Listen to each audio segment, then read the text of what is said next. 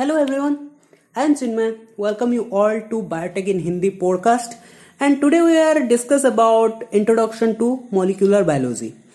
तो बेसिकली हम लोग डिस्कस करने वाले हैं कि मोलिकुलर बायोलॉजी क्या होता है और उसके बीच में क्या क्या आता है आज थोड़ा सा ब्रीफली डिस्कस करेंगे उसके बाद थोड़ा सा सब्जेक्ट के अंदर जाएँगे डीएनए आरएनए प्रोटीन्स वगैरह वगैरह जो भी होता है उन सब के बारे में भी डिस्कस करने वाले हैं तो मेक श्योर आने वाले पॉडकास्ट भी आप मिस ना करें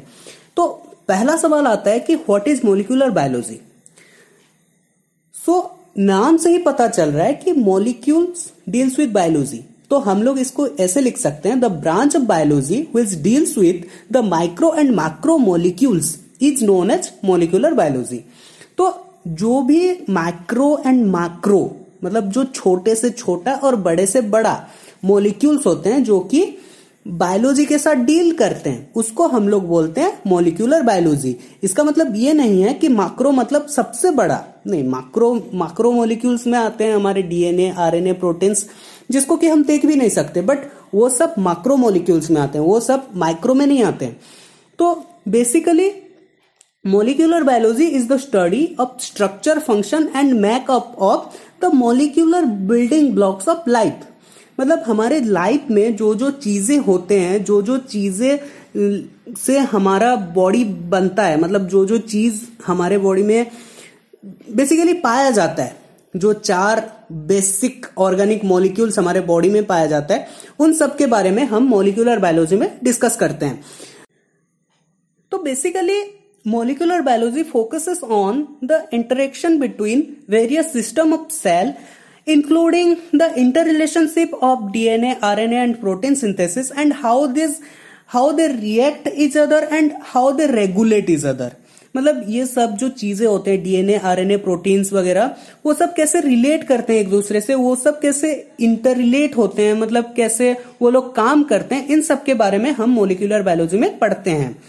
तो बेसिक नीड्स जो हमारे बॉडी में होते हैं, वो होते हैं nucleic acid proteins carbohydrate and lipid ये चार चीज़ें अगर हमारे बॉडी में पाया नहीं जाता तो हम एग्जिस्ट ही नहीं करते। Life can not exist without nucleic acid protein carbohydrates and lipids मतलब ये चार चीज़ हमारे बॉडी में होने ही होने हैं। उसके बाद हम आते हैं डोमेन ऑफ़ लाइफ मतलब लाइफ का डोमेन्स क्या क्या होते हैं? हम आज तक जानते थे कि हमारे लाइफ का डोमेन जो होते हैं, वो दो तरह के होते हैं। एक होते हैं प्रोक्रियोटिक और और एक होते हैं यूकेरोटिक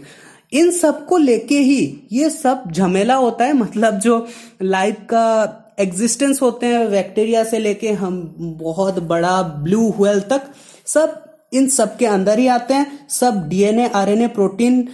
carbohydrate lipids इन सबसे ही बनते हैं। तो बेसिकली सब चीज़ें एक दूसरे के साथ रिलेट ही होते हैं।